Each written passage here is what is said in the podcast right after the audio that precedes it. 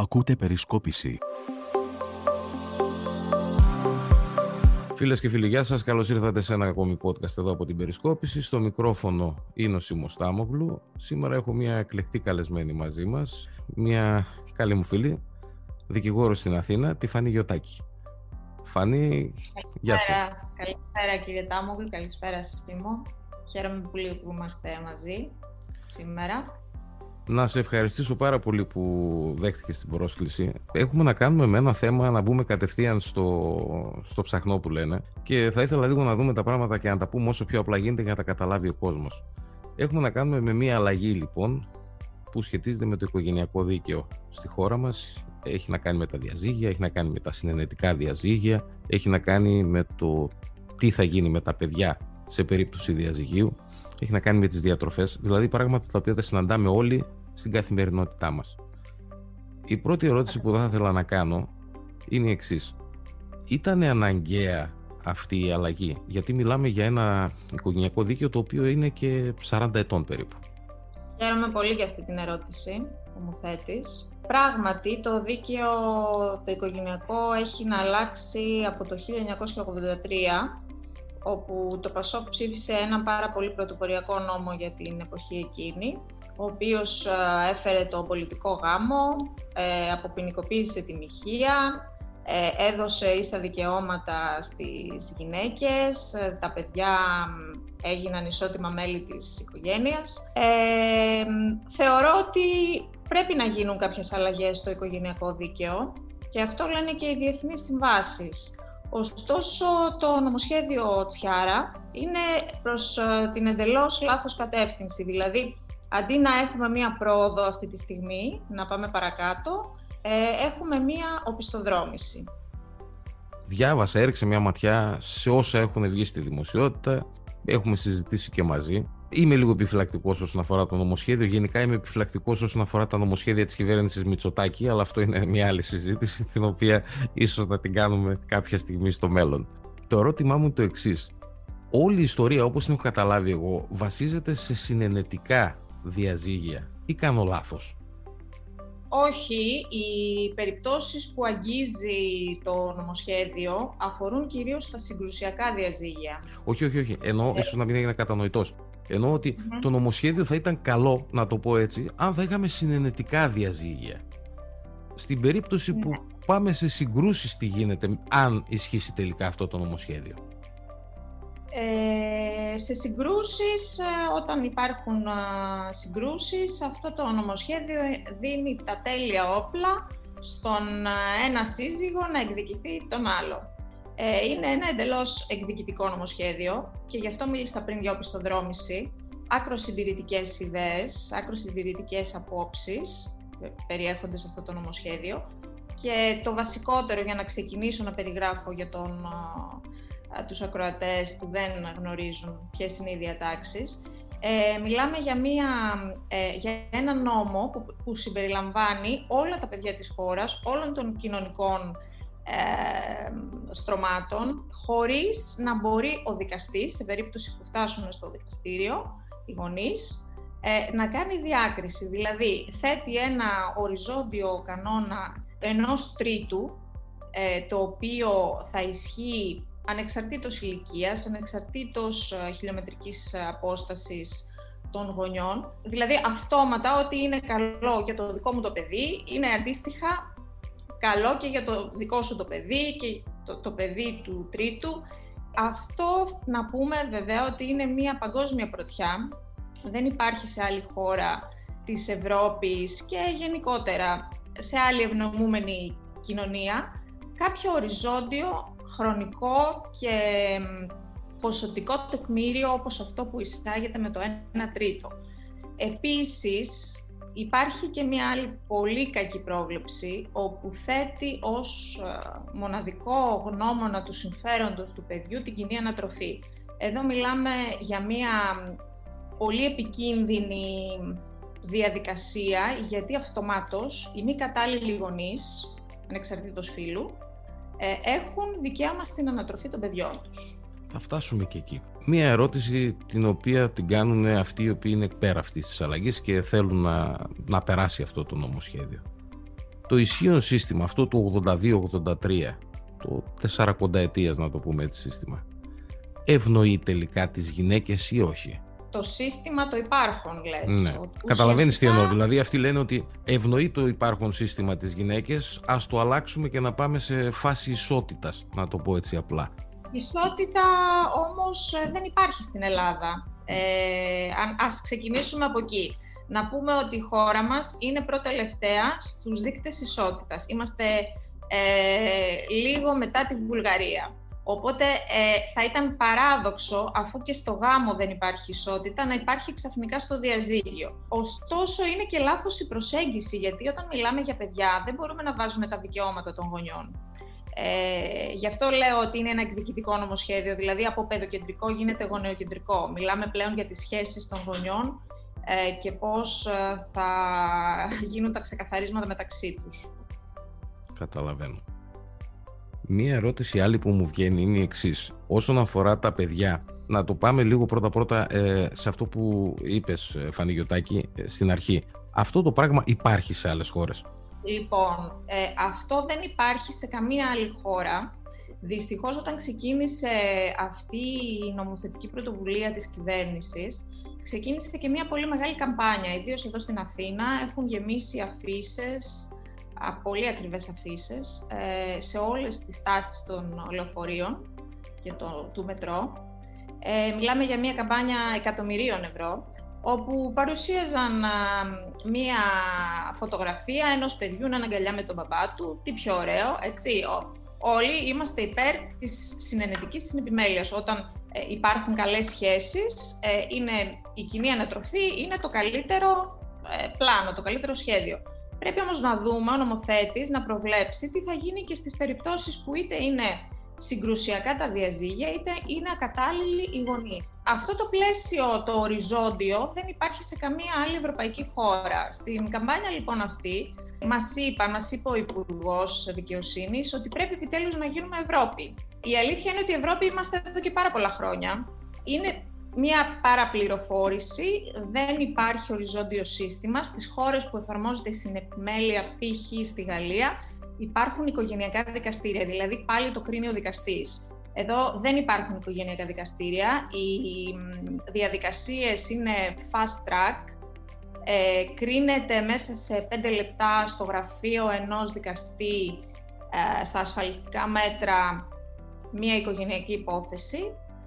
Ε, επομένως, καταλαβαίνουμε ότι και οι δικαστές θα μπουν στη διαδικασία να εφαρμόζουν πιστά τον νόμο χωρίς να έχουν την πολυτέλεια αφού δεν θα έχουν δίπλα τους κοινωνικούς λειτουργούς, ψυχολόγους. Αυτό θα σε ρωτούσα τώρα.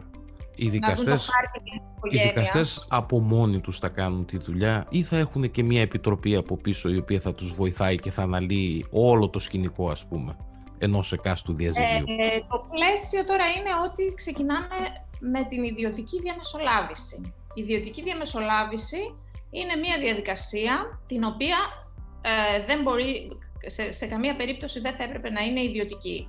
Ε, εφόσον θέλουν να την εφαρμόσουν στις οικογένειες και σε όλο το πληθυσμό, θα έπρεπε να είναι δημόσια.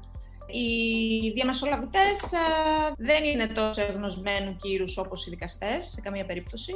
Επομένως, αυτός που χωρίζει ε, σε αντιδικία, σε πρώτη φάση θα πηγαίνει στο διαμεσολαβητή ε, και σε περίπτωση που δεν ε, συμφωνήσει θα πάει στα δικαστήρια. Και ο δικαστής όμως πάλι αυτό ακριβώς. Δεν συνεπικουρούνται. Δεν συνεπικουρούνται, όχι. Δεν συνεπικουρούνται. Ε, υπάρχει περίπτωση να ζητήσουν πραγματογνωμοσύνη κατά τη διάρκεια της δίκης, αλλά σε καμία περίπτωση δεν υπάρχει από κάποιο δημόσιο, γιατί μιλάμε για, για δημόσια, ε, δημόσιες γνωματεύσεις, δίπλα στο δικαστή κάποιο κάποια υποστηρικτική δομή. Καταλαβαίνουμε δηλαδή, όταν ο νόμος είναι τόσο οριζόντιος και δεν έχουμε και το σύστημα να μας στηρίξει, τι θα συμβαίνει στις οικογένειες, τι δράματα θα εξελιχθούν μπροστά στα μάτια μας. Αυτός ο νόμος τον οποίο θέλουν να ψηφίσουν, ο οποίος θέλουν να περάσει, και ο οποίος έχει κατατεθεί ήδη στη Βουλή και έχει δημιουργήσει αρκετές αντιδράσεις. Θα ρωτήσω για αυτές λίγο αργότερα. Εμπλέκει και παππούδες και γιαγιάδες μέσα. Ναι, δυστυχώς. Ε, εδώ φαίνεται και με άλλη μία πτυχή ξεδιπλώνεται της οπισθοδρόμησης. Υπάρχει μία διάταξη που αναφέρει την κακή άσκηση της γονικής μέρημνας ε, και η οποία συνεπάγεται την αφαίρεση της γονικής μέρημνας. Ε, η γονική μέρημνα, να πούμε ότι είναι, να εξηγήσουμε ότι περιλαμβάνει μέσα και την επιμέλεια και την εκπροσώπηση του παιδιού και την διαχείριση της περιουσίας του. Ε, ναι, αυτό θα ήθελα λίγο να το ξεκαθαρίσουμε. Στην ουσία η επιμέλεια είναι τα καθημερινά του παιδιού, να το πούμε έτσι, ενώ η μέρημνα είναι όλα τα υπόλοιπα τα σοβαρά. Ναι, ναι, ναι, ακριβώς. Είναι και περιουσία του παιδιού μέσα ναι. στην μέρημνα. Ε, η κακή άσκηση της γονικής μέρημνας ε, ε, οδηγεί στην αφαίρεση, δηλαδή είναι ύψιστη ποινή για ένα γονιό να απομακρυνθεί πλήρως από το παιδί του. Δεν το ε, ενώ μέχρι στιγμής αυτό συνέβαινε πολύ σπάνια στην Ελλάδα, έβγαιναν τέτοιε αποφάσεις, κυρίως όταν υπήρχε κακοποίηση και βία και ακαταλληλότητα των γονιών. Ε, τώρα λοιπόν η αφαίρεση θα γίνεται για ψήλου πίδημα, κυριολεκτικά. Δηλαδή, ε, εάν η, δημιουργηθεί, έχουν μπει κάποιοι ψυχολογικοί όροι ε, μέσα στο νομοσχέδιο, αν δημιουργηθεί διατάραξη του ψυχικού δεσμού του παιδιού με τον γονέα ή την οικογένειά του, εδώ δεν μας λέει ποια είναι η οικογένειά του, είναι ο παππούς, η γιαγιά, ο θείος, η θεία, ο Ναι, μέχρι ποιο βαθμός συγγένειας φτάνουμε, ναι ε, μπορούν να ζητήσουν την αφαίρεση της γονικής μέρημνας. Και μάλιστα ο γονιός με τον οποίο θα διαμένει το παιδί, γιατί πλέον δεν μιλάμε για επιμέλεια, είναι ο γονιός με τον οποίο θα διαμένει το παιδί. Ε, δεν προάγει τις σχέσεις με τον άλλο γονιό και την οικογένειά του, επίσης συνιστά ε, λόγω αφαίρεσης της γονικής μέρημνας. Δυστυχώς, εσείς οι δικηγόροι, γενικά δηλαδή όσοι έχετε σχέση με τη δικαιοσύνη, επέτρεψέ μου να πω ότι παίζετε και με τις λέξεις με την έννοια του ότι το, το προάγω τις καλές σχέσεις μπορεί να έχει χίλιες δύο ερμηνείες. Και εντάξει, το τι θα πει ο δικαστής για το αν ο γονιός προάγει τις καλές σχέσεις και ξαφνικά πεταχτεί κάποιος παππούς ή κάποια γιαγιά και το αμφισβητήσει αυτό, θα γίνει χαμός. Άρα, μια ερώτηση... Δεν έχουμε πώς θα γίνει αυτό. Ακριβώς. Μια ερώτηση ε, ακόμα λοιπόν, πάνω σε αυτό το θέμα. Μήπως αυτό το νομοσχέδιο θα μας οδηγήσει σε ατέρμονες δικαστικές διαδικασίες; Αυτό είναι σίγουρο. Καταρχάς υπάρχει και η δυνατότητα να προσφύγουν ακόμα και αυτοί που έχουν καθαρίσει τις α, σχέσεις, είτε συνενετικά είτε ε, με δικαστική απόφαση και μπορούν με τις μεταβατικές διατάξεις να προσφύγουν και να ξεκινήσουν ένα νέο κύκλο δικών και αντιδικιών. Πράγμα το οποίο σημαίνει στην ουσία ότι θα τυραννάμε τα παιδιά άδικα. Ακριβώς μια παρατήρηση στην οποία θα ήθελα να κάνετε ένα σχόλιο, αγαπητή Φανή. Η παρατήρηση είναι η εξής. Όλο αυτό το οποίο έχει γίνει τις ημέρες αυτές, γιατί το νομοσχέδιο ήδη έχει αρχίσει και το συζητάνε στη Βουλή, δεν έχει φέρει μόνο, δεν έχει φέρει μόνο αντιδράσεις. Ναι, δεν έχει φέρει μόνο αντιδράσεις από τον κόσμο, από κάποιους δικαστικούς, από κάποιους του δικηγορικού κόσμου, από κάποια σωματεία που υπάρχουν οι οργανώσεις. Έχει φέρει και αντιδράσεις ακόμη και από βουλευτές. Και έχουμε δει και βουλευτές της Νέας Δημοκρατίας οι οποίοι να αντιδρούν σε αυτό το νομοσχέδιο. Ναι, δυστυχώς η συζήτηση με τους φορείς ε, ήταν μονομερής. Ο, το Υπουργείο Δικαιοσύνης είδε μόνο την πλευρά των αγανακτισμένων, θα λέγαμε, ε, γονιών, μπαμπάδων ε, και μπορώ να εξηγήσω μετά τι σημαίνει αυτό. Ε, τι πρεσβεύουν αυτοί οι σύλλογοι, που σε καμία περίπτωση δεν εκπροσωπούν το σύνολο των πατέρων στην Ελλάδα. Και επειδή δεν διαβουλεύτηκε ούτε με τους δικαστές, ούτε με τους δικηγόρους, ούτε με τους ψυχιάτρους ο Υπουργός Δικαιοσύνης, στην Βουλή, στη συζήτηση επί της αρχής, ε, ήταν ε, η πλειοψηφία των φορέων που κλήθηκαν ενάντια. Άσκησαν σφοδρή κριτική σε πολύ σοβαρά σημεία του νομοσχεδίου. Ε, μπορούμε να πούμε ότι έχει δημιουργηθεί και ένα αντάρτικο αυτή τη στιγμή στη Νέα Δημοκρατία. Η κυρία Γιαννάκου ε, διαφώνησε και ζήτησε να καταθέσει και κατέθεσε τροπολογία, 10 τροπολογίες πάνω στο νομοσχέδιο και στο ίδιο, στην ίδια πλεύση κινήθηκε και η κυρία Όλγα Κεφαλογιάννη. 10 τροπολογίες. Ναι, δύο βουλεύτριες δηλαδή της Νέας Δημοκρατίας έχουν ε, διαφωνήσει με τις βασικές, ουσιαστικά δηλαδή μπλοκάρουν όλο το νομοσχέδιο, να το πω έτσι, αυτές οι δέκα τροπολογίες.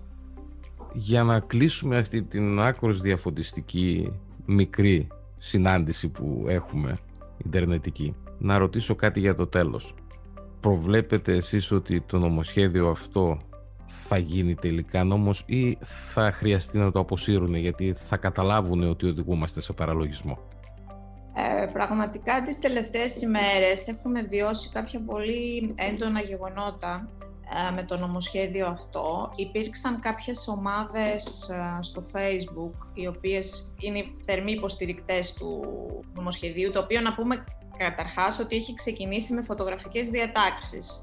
Έτσι, ε, πίσω από την νομοθετική αυτή πρωτοβουλία είναι α, κάποιοι άνθρωποι από υψηλά κοινωνικά στρώματα που θέλησαν να ανατρέψουν το καθεστώς των διατροφών. Γιατί με το, υπάρχο, με το νέο πλαίσιο, να το πούμε και αυτό, οι διατροφές ε, επηρεάζονται ή ε, εξαφανίζονται. Ε, επομένως, τις ομάδες αυτές ε, στο Facebook έχουν κάνει μια ε, εκστρατεία κατά των δικαστών που έχουν εκδώσει αποφάσεις οι οποίες δεν είναι αρεστές και έχουν ε, δημιουργήσει μαύρες λίστες δικαστών ε, όπου θα προβαίνουν σε αναφορές στον Άριο Πάγο κατά των συγκεκριμένων δικαστών. Και θα ζητούν προφανώς την εξαίρεσή τους από εκδίκαση αποφάσεων τέτοιων το οποίο προκάλεσε την αντίδραση της Ένωσης Δικαστών και Εισαγγελέων και έχει ξεκινήσει και η εισαγγελική έρευνα. Ε, θα δούμε, πιστεύω, πάρα πολλά έκτροπα. Ε, οι άνθρωποι που ε, έχουν αδικηθεί, οι πατέρες που έχουν αδικηθεί από το υπάρχον σύστημα, γιατί υπάρχουν αδικίες, αν είχαμε χρόνο θα μπορούσαμε να το αναλύσουμε, έχουν καταλάβει ότι με αυτό το νομοσχέδιο ουσιαστικά δεν θα επιλύσουν κανένα τους πρόβλημα ε, γιατί το σύστημα παραμένει το ίδιο. Υπάρχει αργή απονομή δικαιοσύνης στην Ελλάδα. Όταν μία απόφαση θέλει δύο και τρία χρόνια να συζητηθεί στα δικαστήρια, δεν, δεν κερδίζουν κάτι με το, υπάρχον, με το νέο πλαίσιο. Ε, οπότε έχουν απομονωθεί αυτές οι ομάδες. Δεν ξέρουμε πώς θα εφαρμοστεί από τους δικαστές. Το 1 τρίτο είναι σίγουρα ε, ανεφάρμοστο. Μιλάμε για 8 ώρες την ημέρα, έτσι. Ποιος γονιός μπορεί να επικοινωνεί 8 ώρες την ημέρα με το παιδί; Όταν 8 ώρες τη μέρα ένα παιδί ε, κοιμάται, πηγαίνει σχολείο, ε, είναι πάρα πολλές διατάξεις, εγώ θεωρώ ότι θα πέσουν σε αχρησία. Ναι, γιατί είναι από τα λίγα που ναι. είδα και εγώ ότι είναι πρακτικά ανεφάρμοστα αυτά τα οποία θέλουν να κάνουν. Πρακτικά. Και σίγουρα να πούμε ότι έχουν ξεκινήσει ήδη διαδικασίες από διεθνή όργανα ε, και να περιμένουμε και την καταδίκη της χώρας μας για την παραβίαση διεθνών συμβάσεων που έχει κυρώσει. Παραβιάζονται πάρα πολλές ε, συμβάσεις με αυτό το πλαίσιο. Άρα οπότε ίσως, ίσως πιθανώς να το αποσύρουν γιατί θα δουν και αντιδράσεις και από βουλευτές. Όπως είπαμε, αντιδράσεις ήδη ξεκίνησαν ακόμη και από βουλευτές του κυβερνώντος κόμματος, οπότε ίσως να δούμε κάτι. Δυστυχώς την ψήφιση θεωρώ ότι θα φτάσουμε, γιατί ε, η συμπολίτευση έχει 158 βουλευτές, επομένως δεν είναι πολύ προσιτό το... Χρειάζονται τουλάχιστον 9, ναι. Χρειάζονται τουλάχιστον 9, ναι. Χρειάζονται τουλάχιστον 9. Λοιπόν, να σε ευχαριστήσω πάρα πολύ που δέχτηκες να τα πούμε. Ευχαριστώ και εγώ πολύ για την πρόσκληση. Στο σημερινό podcast καλεσμένη ήταν η Φανή Γιωτάκη, δικηγόρος στην Αθήνα, μέλος της νομικής πρωτοβουλίας νομικά θέματα στην επιμέλεια, ήταν μαζί μας εδώ στο podcast τη Περισκόπηση. Μπορείτε να μας ακούτε συνεχώς από το Spotify, από το Breaker, από το Google Podcast, το Apple Podcast, το Radio Public, το Pocket Cast και το Anchor. Αυτά να σας ευχαριστήσω όλους. Καλή συνέχεια να έχετε όλοι σας και να είστε ασφαλείς. Γεια σας.